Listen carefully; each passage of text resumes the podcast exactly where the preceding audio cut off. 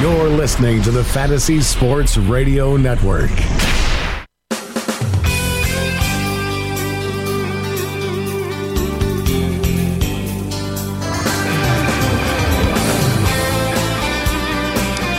The college football playoff is on the horizon, and we're set for a bowl bonanza. Rockin' Rich Cirminiello, as a college football fan, we really get into the heart of the bowl season. Nothing better. I'm looking forward to these games on tap. Yeah, as am I, Joe. I mean, we've had a lot of bowl appetizers up to this point, some good games, but smaller programs, teams that weren't necessarily in the top 25. Now we get to see those matchups that we've been craving throughout the month of December. I think it's going to be a lot of fun over the next week or so. Stay with us for, for the next hour. Rich and I have a great show planned for you today. We're going to go through all the games from Friday, December 30th through January 2nd outside the two playoff games. We'll break them down. We'll give our analysis, give our predictions. A lot to talk about th- throughout the college football landscape in terms of players sitting out. So stay with us for the next hour. Rich, that's where I want to start the show before we get into our breakdown of the Sun Bowl on December 30th because a lot of players like Christian McCaffrey, Leonard Fournette deciding not to play in their bowl games, respectively. I understand it. But as a college football fan, that doesn't mean I have to like it. No, I mean, it, listen, there's two sides to this discussion. I get both of them. There's the emotional side that we want to see the best players. I, listen, I was excited to see McCaffrey for the last time against North Carolina. I wanted to see the matchup with Mitch Trubisky, the Tar Heel quarterback. So as a fan, it hurts. But from a logical standpoint, when you pull the emotion out of it, I do get it. I, I, think players took notice of what happened to Jaylon Smith of Notre Dame last year, suffered almost a career ending injury, would have been a top five pick, lost out on in excess of $20 million. And now they go into these games and say, you know, my main concern is my health and preparing for the NFL draft, the question I have for you, Joe, is I don't think the floodgates open, but is this the beginning of a trend in 2017 and beyond? I was going to bring that up to you because it's not just Jaylon Smith. We saw back in 2003 with the star running back for Miami, Willis McGahee. That was the BCS national championship game against Ohio State. But I think it will open the floodgates. You're going to see fringe players that are on the cusp of possibly being first or second round draft picks that you're going to see possibly sit out the bowl season. And unfortunately, as college football fans, that's the one thing we want to see. We want to see the stars play for their respective teams. That's what makes these interconference battles so special. But I have a feeling that we're going to see it from 2017 and beyond, where these players will step up on both, uh, step out on both the offense and, mm-hmm. and defensive sides. And as college football fans, we're the ones that are so-called robbed from these marquee matchups. And listen, I, I've talked to players over the past decade. I have heard their discontent about the postseason when it's not a Rose Bowl type game, obviously, when it's not a playoff game. They're not always ecstatic when their seniors or juniors leaving early to go to the NFL to play in this additional game. I think it's going to come down to the NFL. Watch the NFL, Joe, start to send signals and say things like, I'm going to question the heart or the character or the passion. I'm not agreeing with the sentiment, but I think that's one way to get kids almost to pressure them into playing that final game. The problem I have is I'll take the glasses half full type of approach. Yeah, I wanted to see McCaffrey, but deep down, I knew we might not see the 100% Christian McCaffrey. I'm kind of interested in seeing the future of Stanford. Now we get a chance to see Bryce Love. He'll be the feature back in this Sun Bowl. That to me is kind of exciting because it gives us a little bit of advanced scouting for next season. And on top of that, players behind Leonard Fournette, we've seen Derrius Guice step mm-hmm. up and lead a school record, breaking Leonard Fournette's performance against Ole Miss. He did it against Texas A&M. So it's opened the door for other players, like you mentioned. Right. The one thing that I'll say is, and one of the games that we're going to break down in today's show is Florida State And Michigan. I mean, that is a matchup that you want to see because of the contrast of styles. You want to see Florida State's high octane offense go up against that tough Michigan defense led by Jabril Peppers. But what if this game did not feature Dalvin Cook or did not feature Jabril Peppers on the defensive side of the ball? Would as many fans be zeroing in on this matchup as we're going to witness on December 30th? I don't think so. And that's really the big concern. We know that the bowl season, for those of us who are fans, bowl season is, is for us to see matchups that we otherwise wouldn't have seen during the regular season. But for local communities, if it's Shreveport or Fort Worth or St. Petersburg, there is an economic factor to this. There are hotel rooms, there are restaurants, there's that local commerce that is impacted in December and January from the bowl season it, I, I do wonder if we're going to get to a point now where early December, mid December, Joe, becomes a time where stars not participating in the playoffs, they make announcements whether or not they're going to those games, and what kind of an impact is that going to have on attendance and ticket sales in that community? That's a great point. And the other point that I wanted to bring up as well is for coaches, they wouldn't mind stars stay, sitting out because we know, mm-hmm. like a, a, star like Dalvin Cook, who's moving on to the NFL, Leonard Fournette as well. They want to get those young guys involved and more experience. That helps them in terms of spring football. That helps them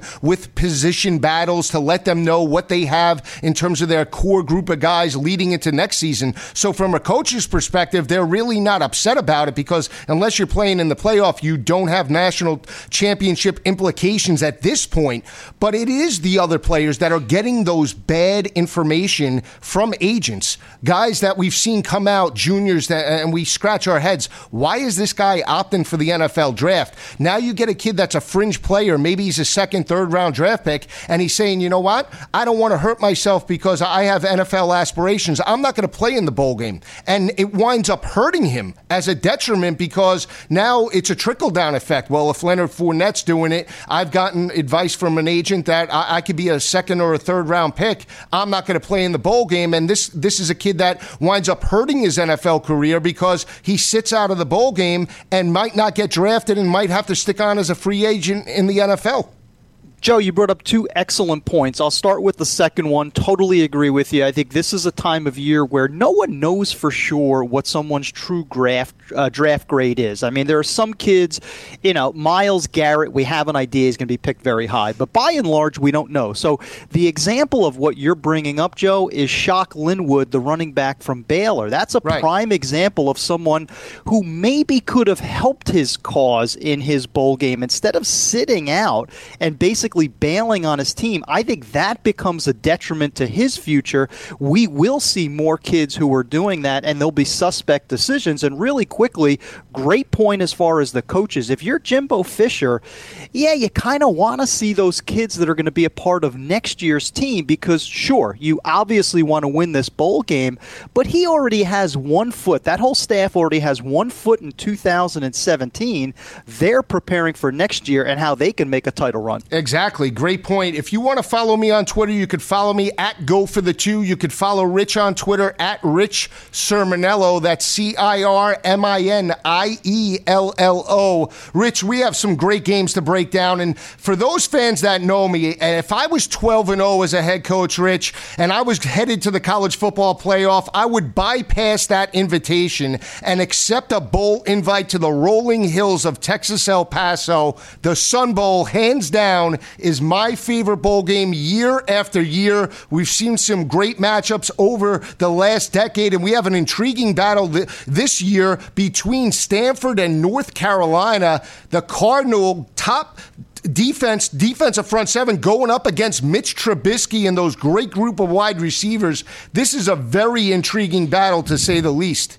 Yeah, it is. I mean, it's two teams that flirted uh, for a time, uh, at least in the case of Stanford, it was more in the preseason, but there were expectations of winning a division, playing uh, in a conference championship game. Stanford flamed out but finished strong. Carolina was up and down during the season. I really have been impressed by what David Shaw has been able to do with the Cardinal. This is a team that could have potentially bailed on the season. They're accustomed to winning the Pac 12, playing in a major bowl game, got off to a very slow start, and then finished on a tear with five straight wins. So now I'm curious can they continue that? Christian McCaffrey was a big part of that. He won't be participating in this game, but it's still a defensive driven team, the, the hard nosed, blue collar Stanford team against the flash of Mitch Trubisky and that Carolina offense. Now, there's here's the matchup that I look at. I loved North Carolina prior to Christian McCaffrey sitting out, so I really think North Carolina holds a significant speed advantage on the outside with their wide receivers Ryan Switzer, Austin Proehl, Bug Howard, Mack Hollins. I really really think they can put a lot of pressure on Stanford secondary that's given up 219 passing yards per game. And I think that Stanford, if they get into a shootout with North Carolina, their quarterbacks of Kristen Burns better step up and make plays vertically because I think it's going to be a long day, especially if North Carolina could strike first. I really like North Carolina here. I think they could put, lay uh, Stanford to the woodshed here and win this game by double digits. I know they're an underdog in this battle, but I really feel North Carolina is the, the more superior superior team, especially on the offensive side of the ball. I, I tend to be I, I, tend to favor Stanford traditionally. I like their style of play. Big fan uh, of their coach David Shaw. I think he'll have the kids prepared. You always worry about motivation because of what I said a few minutes ago. Both of these teams thought they would be playing in a conference championship game. They fell short.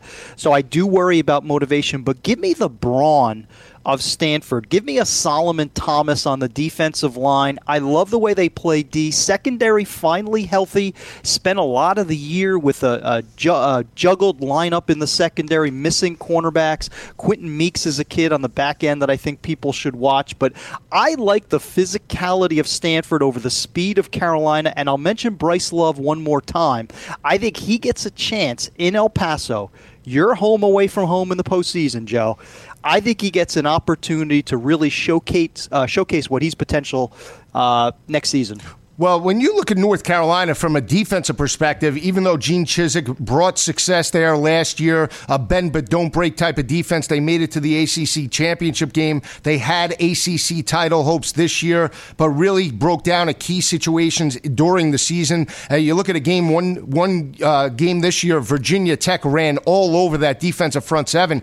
They cannot stop the run consistently. I mean, last year they gave up 247 rushing yards per game in their three losses last year, they allowed 407 rushing yards per game. This year, no different. In their five losses, they've allowed 241 rushing yards to opposing offenses. So this is a blue collar offensive line in Stanford. They're going to need to force Stanford into third down and long situations to put that pressure on their quarterbacks to make plays. Because when you have the benefit of third down and short situations, eh, you take a lot of pressure off the offensive line. You take a lot of pressure off your quarterback play. So that's the the MO for North Carolina. They need to step up in this ball game in run support, and in my opinion, they need to strike first to put the pressure on Stanford's offense.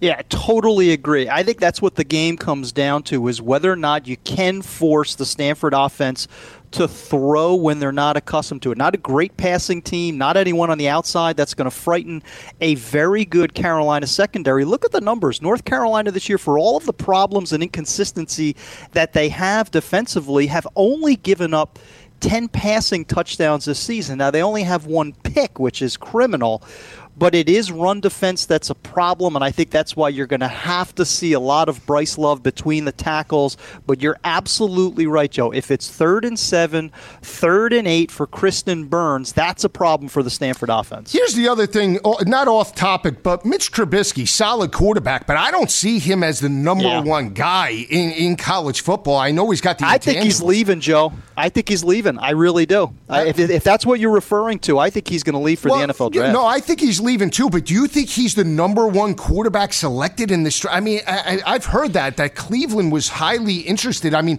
not to get yeah. off topic, but I need mm-hmm. to see a little more consistency out of Mitch Trubisky, especially in big games. I mean, you, even though he he put up statistics against NC State, he struggled against Duke, struggled against the Wolfpack in big ball games.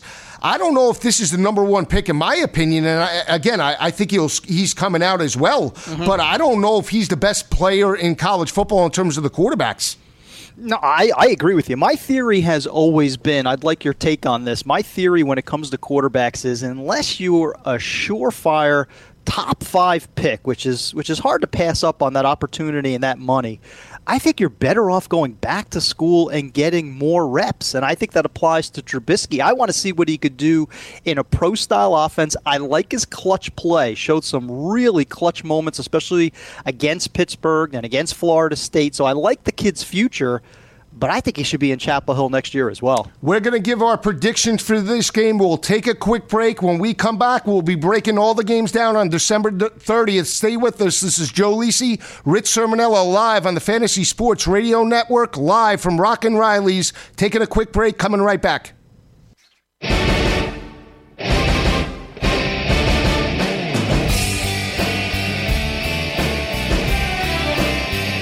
Back on college football game day, right here on the Fantasy Sports Radio Network, live from the Big Apple, Rockin' Riley's.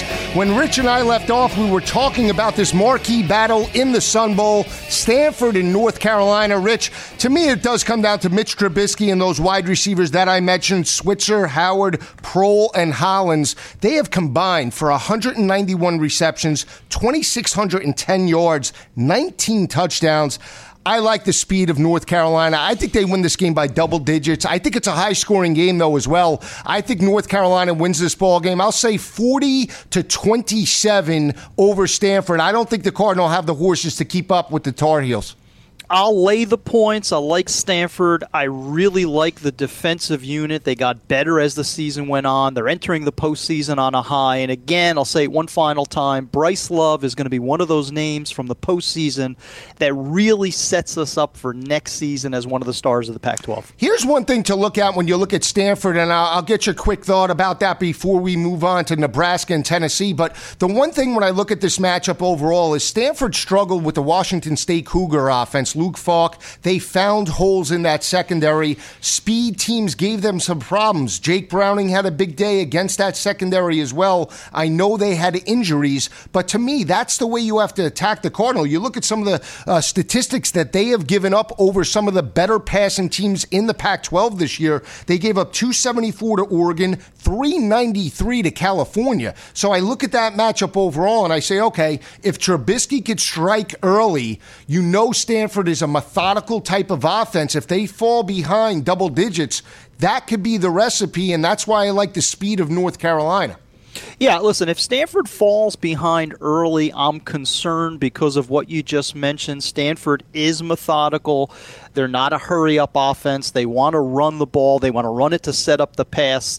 I just don't think they're going to get off to that fast start. I think it's Stanford's going to shove around that front seven of Carolina, probably rush for north of 250 yards. Elijah Hood is out with an undisclosed mm-hmm. injury for that ball game as well, so keep that in mind. McCaffrey's out for Stanford, Elijah Hood out for North Carolina in that battle. Let's turn our attention to another Big Ten SEC battle. It's Nebraska and Tennessee. Key note here is Ryker Fyfe probably will get the start for Nebraska. Tommy Armstrong battling a hamstring injury. Nate Gerry is out as well, their star safety. He will not play in this ball game. This is a game that Butch Jones and Tennessee just seem to get up for after disappointing seasons. Last year they throttled Northwestern. Two years ago they ran all over Iowa. But in my opinion, Rich, I think this is a different animal, even though Fyfe getting the start for Nebraska. I like Nebraska in this matchup. Mm, I, am surprised. I, I, I'm going to go with Tennessee with a similar performance as last year, and I'll tell you why. You mentioned Butch Jones. To me, Joe, that is the storyline of this game. I mean, Butch Jones is already on the hot seat entering next season. He has to get off to a fast start in light of how poorly they finished the season, failing to win the SEC East. The reason why I like the Volunteers, not just motivation, but this is a team that in late October and November was so beat up. And I'm not trying to give them excuses for their poor finish, but health was certainly a factor. This is one of those programs we talk a lot. We've talked a lot about the postseason and intangibles, Joe. Tennessee is one of those teams that will be as healthy as they've been uh, since September. I think that's a huge factor. One more name for Nebraska, Jordan Westerkamp, also not playing. So this is not a full roster for Mike Riley. So I like Tennessee in this matchup. Here's the thing, and I agree with you. I understand what you're saying. In terms of their rush defense this year, Tennessee was atrocious. They allowed 234 rushing yards per game. They broke down from that Alabama game straight through the end of the year. I mean, they were a sieve in terms of run support. So, yes, this added time off will allow them to get healthy. Here's the thing I look at when I look at this matchup. Even though Ryker Fyfe eh, hasn't had a lot of game experience. He played in that ball game against Maryland where they won at home 28 to 7. Not a lot of game film on him, so that should benefit Nebraska in this matchup. I still like Nebraska's offensive line. I mean, Nebraska's averaging 178 rushing yards per game. They have newbie, and I like Mike Riley over Butch Jones. I, I don't care what you say. I know Butch Jones, uh, the pressure is on him, but I'll still take Mike Riley with four weeks of preparation, especially with a new quarterback quarterback. He seems to work wonders offensively. And throughout his career in the bowl season, when he was at Oregon State, even last year, they were 5 and 7 against UCLA. Mm-hmm. They picked up that victory in the Foster Farms Bowl. I, I like Riley in this spot. Yeah, it's funny. I was going to mention the same thing. I mean, Nebraska, we didn't expect anything. We, you know, we sort of mocked Nebraska, and they played so well last year against UCLA.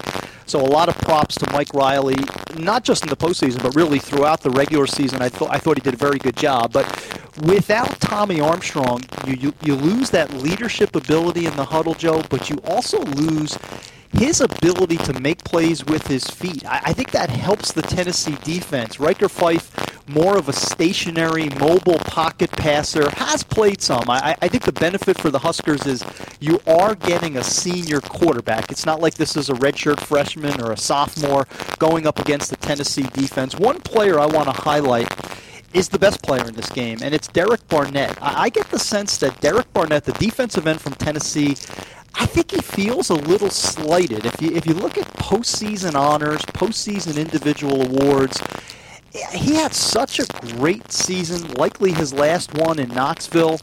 Didn't get a lot of love. I think this is a showcase opportunity before he heads to the NFL draft to really have his way with the Nebraska offensive line. So I think Derek Barnett could have a two or three sack game that puts a lot of heat on Fyfe. You must have read my mind, Rich, because I was going to bring this up, and not to get on the NFL draft, but we know Derek Barnett. He's up there mentioned with uh, uh, Reggie White as being one of the top defenders uh, for the Tennessee Volunteers. I will say this.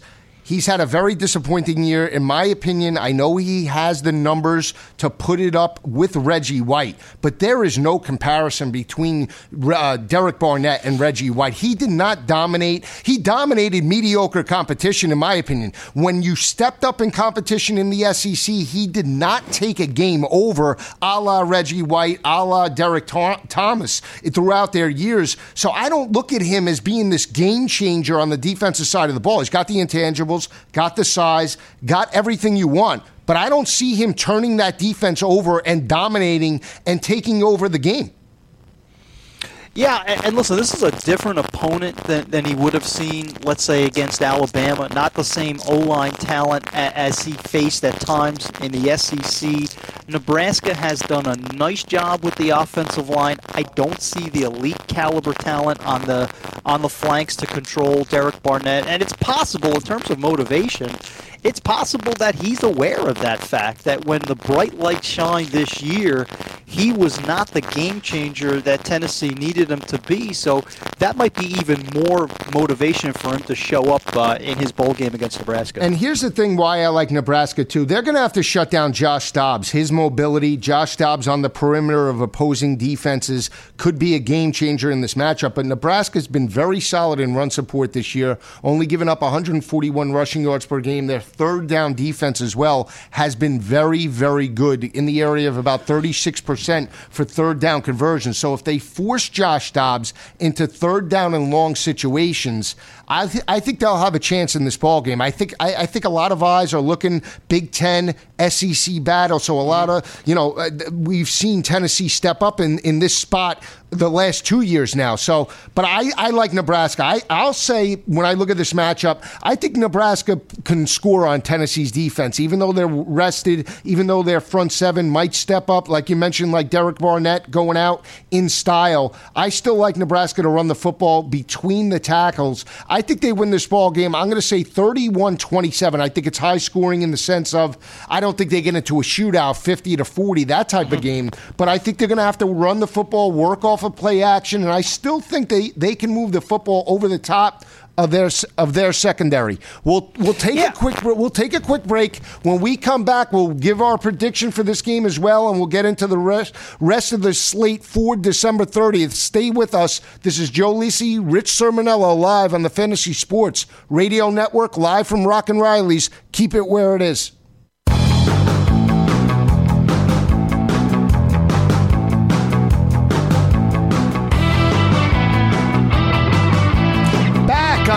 College football game day right here on the Fantasy Sports Radio Network, live from the Big Apple. We're breaking down Nebraska and Tennessee. Rich, I think Nebraska's defense will step up. I gave my prediction 31 to 27 over Tennessee and Butch Jones, and more importantly, Josh Dobbs handing the, uh, the Tennessee quarterback a season ending loss to end out his volunteer career. I look for Mike Riley and the crew to step up in a big way. I think Butch Jones knows what's at stake, has to win this game, has to start 2017 fast. The X factor for me is Alvin Kamara, the volunteer running back. Not sure if he's 100%, but I think if he is, he gets an opportunity to audition in front of NFL scouts in the event he leaves early to the NFL draft.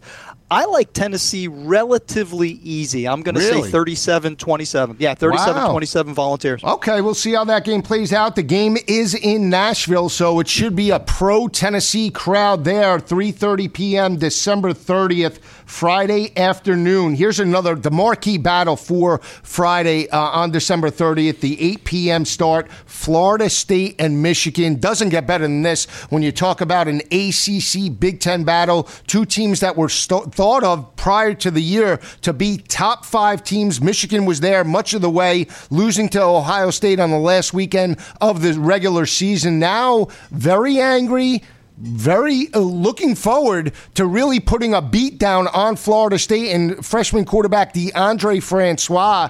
We've seen Jimbo Fisher over the last couple of years now, teams coming out very lackluster, especially last year against Houston in the Peach Bowl. I think it continues. I haven't seen enough consistency out of Florida State this year. Uh, from big ball games to big ball games, they take weeks off, in my opinion. I like the more disciplined team here in Jim Harbaugh's crew with the better defense overall, and in my opinion, the best player in college football, Jabril Peppers.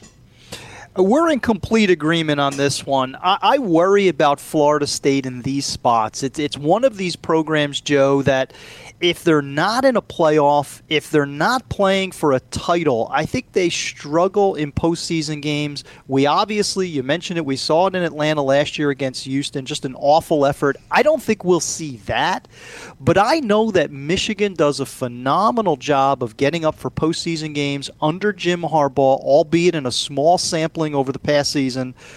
I think he has his teams ready, and to me, the big advantage is at the line of scrimmage.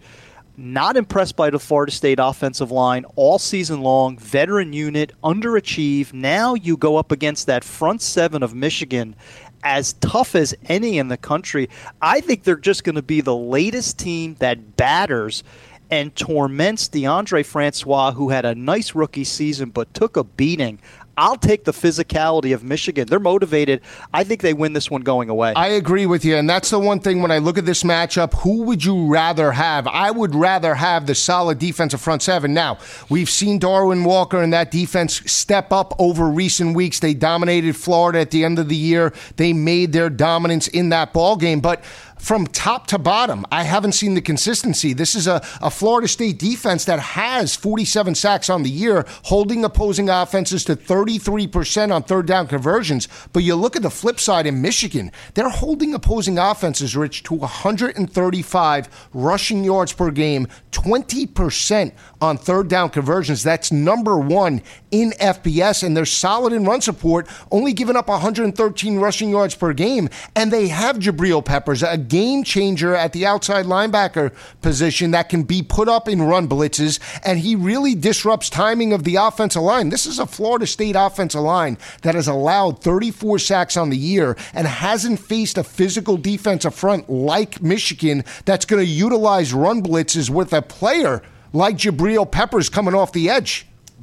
Yeah, listen, Peppers is the bellwether. I also like the defensive lineman, Joe. Don't get as much attention, but the Ryan Glasgows, the Chris Wormleys, the, the Maurice Hursts do a tremendous job of maintaining their blocks holding those blocks so that their linebackers, not just Peppers, but also Ben Gedeon and Mike McCray, can make a lot of plays laterally and in the backfield.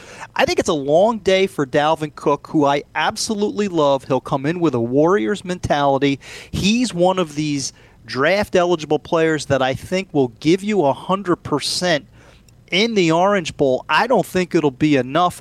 Here's one other factor, too Wilton Speight, not healthy at the end of the season now has had a month to rest, so Michigan's quarterback situation will be better than it was at the end of November. And again, I, I think Harbaugh is going to have his kids ready for this game. It's another brick in the wall for the Wolverines and another big postseason victory. And here's the thing: when I watched that matchup last year in the Peach Bowl, uh, I mean, Houston was able to get to Sean Maguire in that ball game. He did hurt his ankle, but they've been able to get pressure on De- uh, Deondre Francois all season long. The one thing I look at when I look at Michigan's ability to get pressure as well, Florida State hasn't utilized the short to intermediate passing game with Dalvin Cook in the second half of, of the year in terms of screen passes. That's the way you neutralize a pass rush. I haven't seen that all season long, and they have one of the best players in college football. He's been utilized on wheel routes down the field, but I haven't seen a, a screen pass, short to intermediate throws to allow the offensive line to gain some consistency and continuity. And, and that's why I think when you look at both of these coaches, Jimbo Fisher, Jim Harbaugh. Jim Harbaugh is watching game film from the time that Ohio State they lost that game to Ohio State until now. He's been breaking down this battle. I just don't have enough confidence in Jimbo Fisher in a big spot since he won the national championship against Auburn. Well, we, we talked about Don Brown's defense, uh, defense at Michigan. We talked heavily about the front seven. How about the secondary, Joe?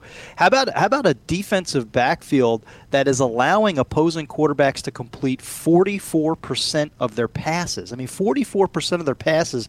Those are numbers that you used to see in the 1960s. It's hard to even fathom that in in today's era of offenses in college football. So I think Florida State's going to have a very long game trying to move the ball. I think they get out physicaled and I think, again, this is just another statement. Jim Harbaugh spent a lot of time, right? Satellite camps in yep. Florida. He's trying to recruit more players in Florida. Exactly. It's a big opportunity for him to make a, a, statement on signing day as well. And he gets it. I feel like he gets it. I feel like Jimbo Fisher, since they won the national championship against mm-hmm. Auburn, I feel, yeah, he gets the top five talent. But it's what yep. you do with that talent. You have to coach it up and cultivate it. And I feel like, I, I don't want to say walking through the motions, but let's be honest. I mean, if anybody looked at their schedule this year, nobody thought uh, analyst wise that they would lose three games in the manner in which they lost these games. Nobody thought they would get blown out by Lamar Jackson and Louisville. I mean, they did not show up from that ball game, and, and that's not an, a, a typical mo of a Florida State defense or team. They don't take weeks off. That's not what Florida State's built on. So to see that under Jimbo Fisher makes you scratch your head a little bit and say, what's going on over there? It's a very good point. I, I think we've now had back to back seasons where Jimbo Fisher and that staff have underachieved. And, and now you start to wonder is this someone, to some extent, was the product of what Jameis Winston was able to bring to Tallahassee for his two seasons? And is this a coach that is not maximizing the blue chippers that he has, and he has a ton of them. Yeah, my my prediction on this ball game, I think Michigan scores 28. I think they hold uh, Florida State in check. I think they hold them to 10 points. I think it's a 28 to 10 yep. game. I think it's much like the Wake Forest game, only reversed. I, I saw Wake Forest bring a physicality to Florida State, I, I and I like what Michigan did against Florida last year. They dominated that matchup, and that was a solid Florida team. They showed up. I think they show up here. I'm calling 28 10 Michigan. Michigan dominates. You have a score for us? Yeah, I very similar, Joe. I have 28 to 13, so I see two touchdowns plus and a, and a relatively easy cover for the Wolverines. Okay, we'll turn our attention to Saturday, which is a marquee battle. LSU and Louisville. We have Heisman Trophy uh, uh, winner Lamar Jackson taking on the LSU Tigers defense with new head coach Ed Orgeron, interim tag removed this year. This is an intriguing battle because I have an intriguing statistic. Did you know former Heisman Trophy winners, when they played and they were underdogs, five times, they were underdogs uh, uh, in their bowl, bowl games, 0 and 5. And that wow. that came wow. from my good friend Mark Lawrence. He threw that statistic out there. There's only five Heisman Trophy winners that have been underdogs in their bowl games.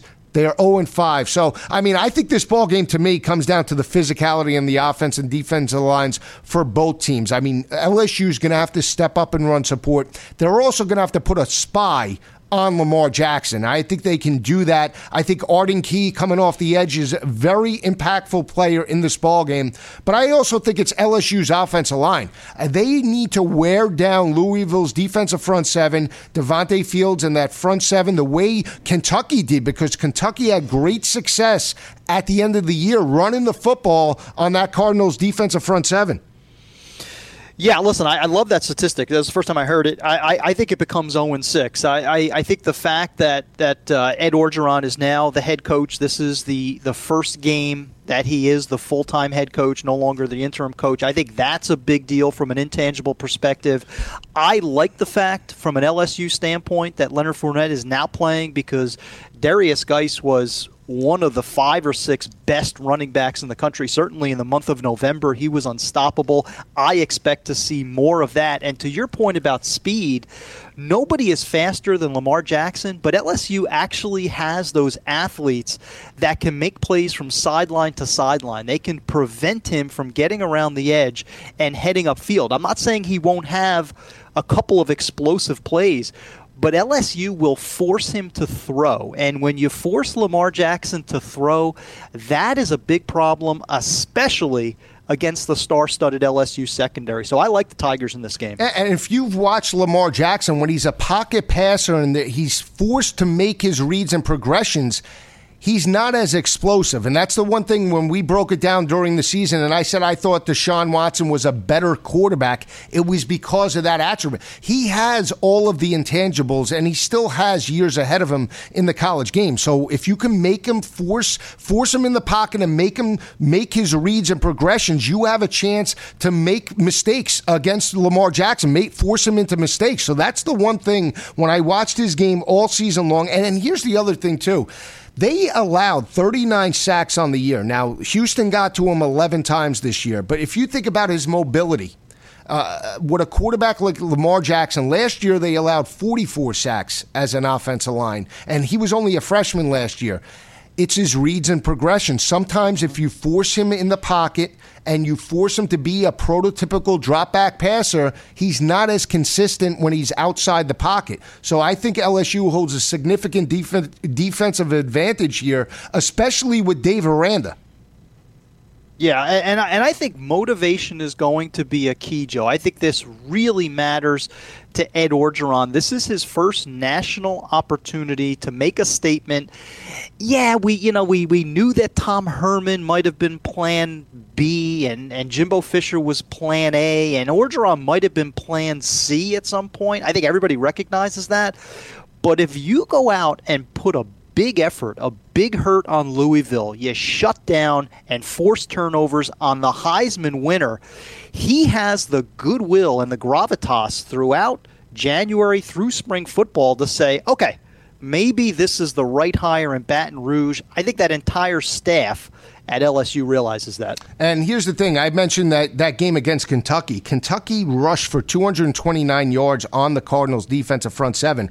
They haven't seen an offensive line in LSU like this with a running back uh, in Derrius Guice that's going to pound the football between the tackles. And you know, Danny Etling should have some plays down the field off of play action. That's the one thing I think you'll you'll see big plays in the passing game by LSU, especially when you see guys like Josh Harvey Creep up in run support. Malachi Dupre and Travin Dural could have huge games in, in this bowl game. They did last year against Texas Tech, so I think it's the same type of game plan. Yeah, and, and, and, I don't like the way Louisville finished the season, Joe. I, I know sometimes that month off you, you lose the momentum or you could kind of uh, push the restart button, but the loss to Houston was ugly. The loss to Kentucky was arguably even uglier. So I wonder where the heads are of Louisville. Plus, you have the off-field scandal of WikiLeaks and Bobby Petrino and what was, you know, their role involving Wake Forest and gathering information from from one of the Demon Deacon radio announcers hasn't been a great past month for Louisville football. I just think that trend continues against a very good LSU team. I'm, I'm throwing a score out there. I think they win this game by 17 points. Uh, 47, I think it's high scoring too. I, I think I don't think it's a low scoring game just because of the type of offense that Louisville's going to want to try and get into. But LSU can play that style of game with their playmakers, especially if they have success running the football. 47 to 30, I think LSU wins this matchup.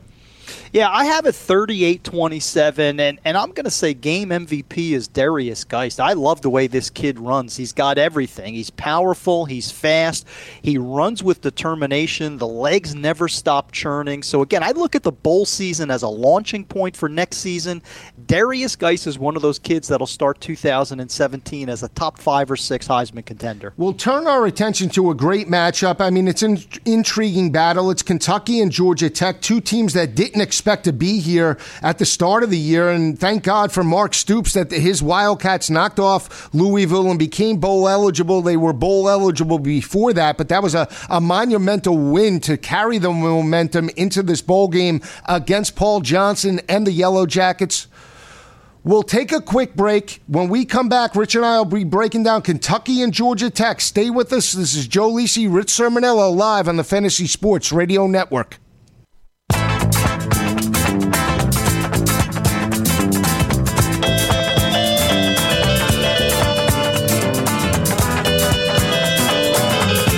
Back on college football game day right here on the Fantasy Sports Radio Network. When Rich and I left off, we were talking about Kentucky and Georgia Tech.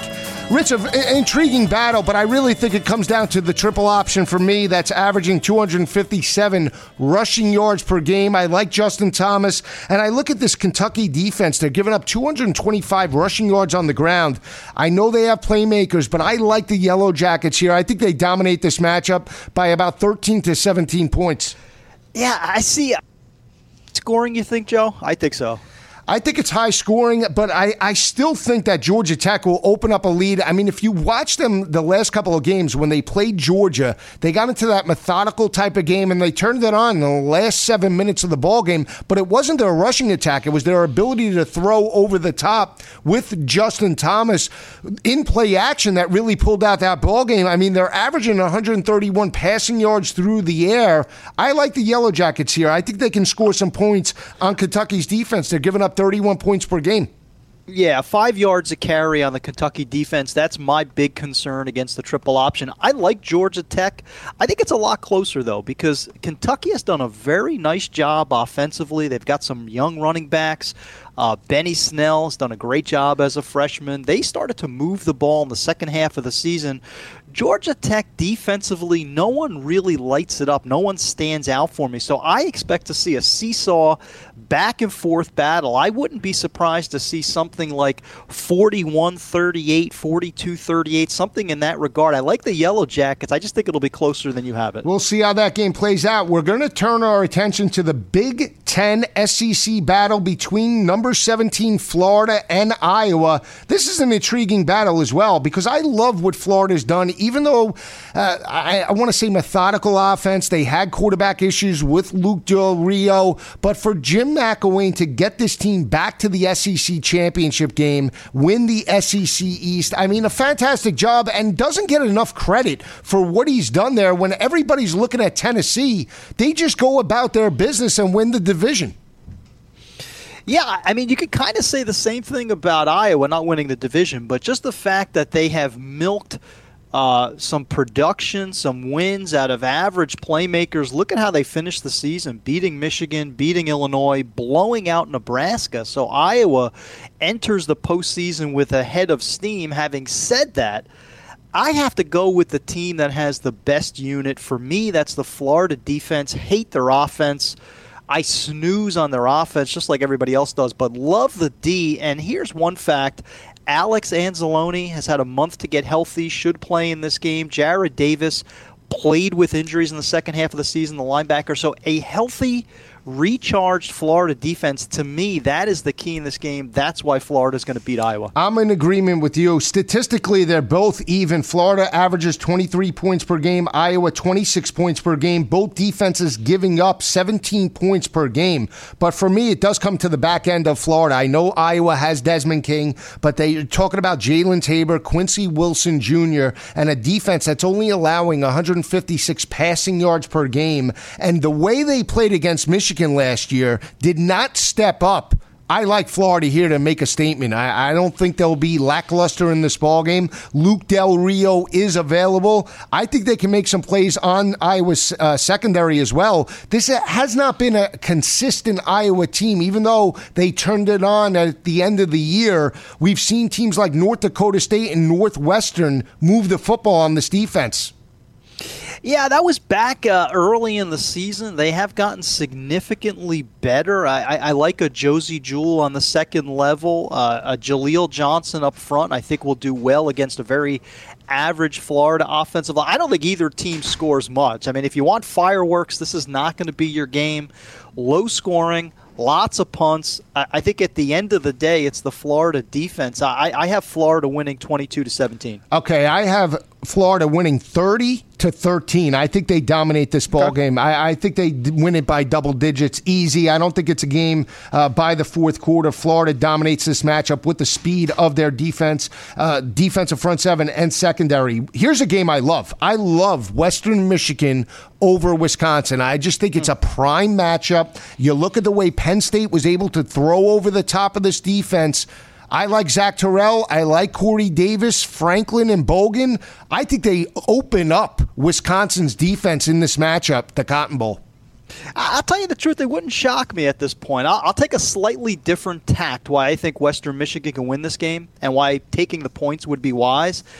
I probably overstate intangibles in December and January, but you have two teams on the complete opposite spectrum. You have Cinderella, not just Cinderella, but Cinderella, which kept its coach. I, mean, nobody expected PJ Fleck to still be in Kalamazoo. That was my big concern postseason Western Michigan. Who's coaching them? Well, it's still PJ Fleck. That is an enormous advantage for Western Michigan. On the flip side, you have Wisconsin, which fully expected, especially when they had opened up a big lead on Penn State in the Big Ten championship game, they expected to be opposite USC in the Rose Bowl. Now they're in virtually the no win situation of playing the Cotton Bowl against a team from the MAC. So I think motivation wise, the advantage could not be any bigger for Western Michigan. I think they're in this game throughout. I worry about their defense and the size of their defenders against that Wisconsin offensive line, but I think this is a clear cut game to take the points. I think they win the game outright 37 33. This is the team that's second in, in turnover margin in the country, plus 19 overall. They're averaging over 200 passing yards per game, averaging over 200 rushing yards per game. I think Western Michigan is primed for the upset. Don't like Wisconsin in this battle. I think Western Michigan wins 37 33. Do you have a prediction you want to throw out there? Yeah, I'm going to take Western Michigan, and I, and I know that Wisconsin obviously is significantly better than Northwestern or, or, Illinois, but it's a big deal psychologically that Western Michigan is already two and zero oh this season against the Big Ten. Two games left. We have about three minutes. It's the Rose Bowl, USC and Penn State and Auburn and Oklahoma. I like Penn State. I like Auburn. Both underdogs. I like them to strike the upset respectively. Not sold on USC or OU at the end of the year.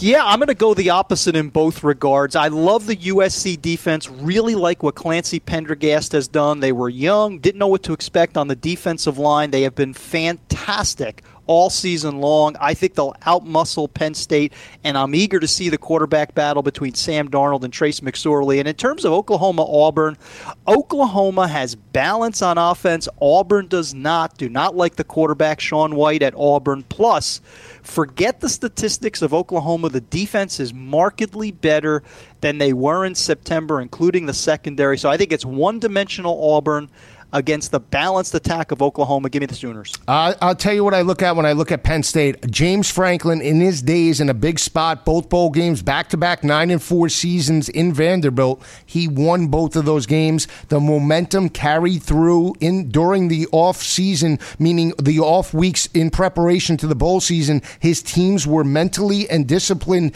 in those victories. I like Penn State here. I think they really have the momentum. I think Penn State dominates this matchup too. I think they win this ball game. I'm going to say 27 to 14 over USC, and I do think Auburn gets a high scoring game. I think it's 37 31. The Tigers can run on OU's defense, not sold on Bob Stoops. Uh, to me, I like Auburn's physicality, especially with their defensive front seven, led by Carl Lawson, and their secondary stepped up against some of the better teams on their schedule, like Clemson. We're just getting started. Stay with us all season long. For Rich Cirminiello, this is Joe Lisi. Have a great week, everyone. Stay with us.